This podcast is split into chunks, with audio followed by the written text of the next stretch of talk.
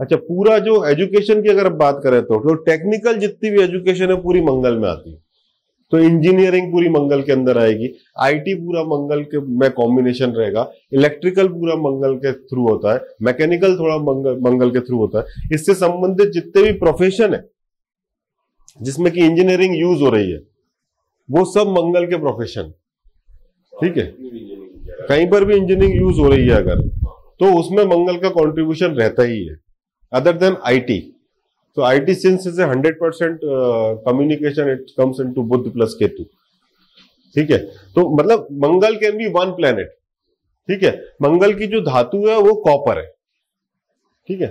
तो आ, हर प्लेनेट की एक धातु भी है और इसकी जो ऋतु है वो ग्रीष्म ऋतु है जो हमने पहले ही पढ़ा।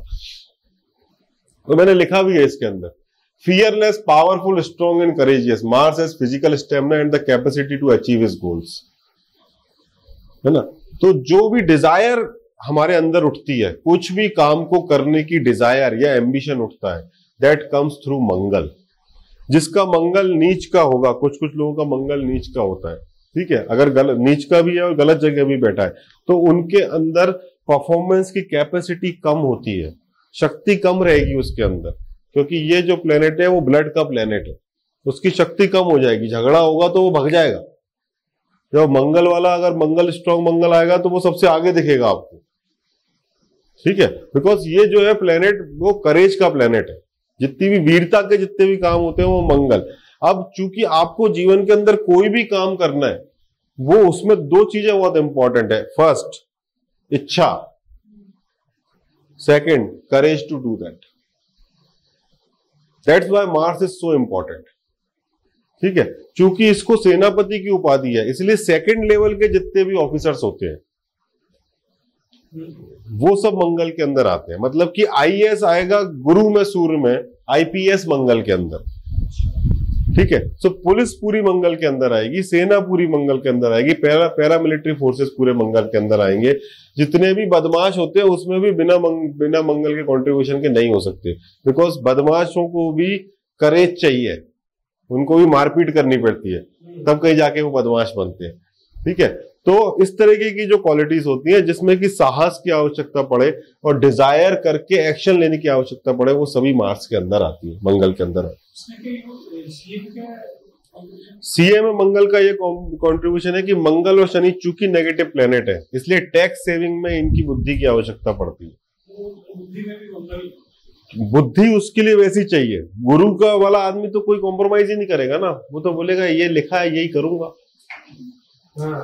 एब्सोल्यूट। जुपिटर वाला आदमी या बुद्ध वाला आदमी कभी भी रिस्क नहीं लेगा वो जो नियम से ही चलेगा।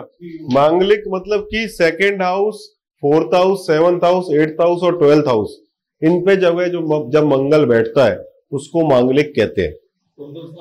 Second house fourth house seventh house eighth house और ट्वेल्थ हाउस तो आप मांग ले second fourth seven eighth and twelfth ठीक है अब बारह में से पाँच जगह पर जब मंगल बैठ रहा है कुछ लोग सेकंड हाउस में नहीं मांग मानते हैं ना? बारह में से जब पाँच जगह पर मंगल बैठ रहा है चार मान लो चलो आप मोटा मोटा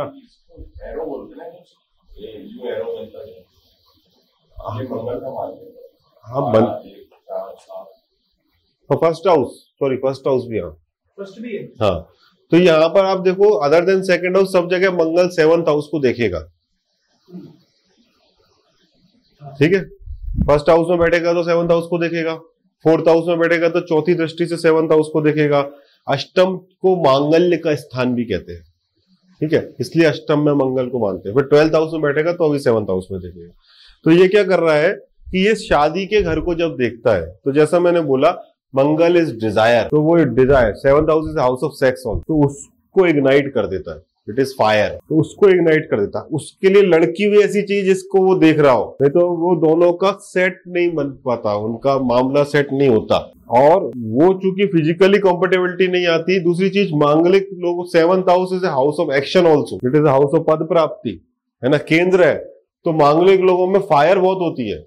वो बहुत, उनको एम्बिशन बहुत होता है। बहुत काम करना रहता है उन्हें जीवन के अंदर।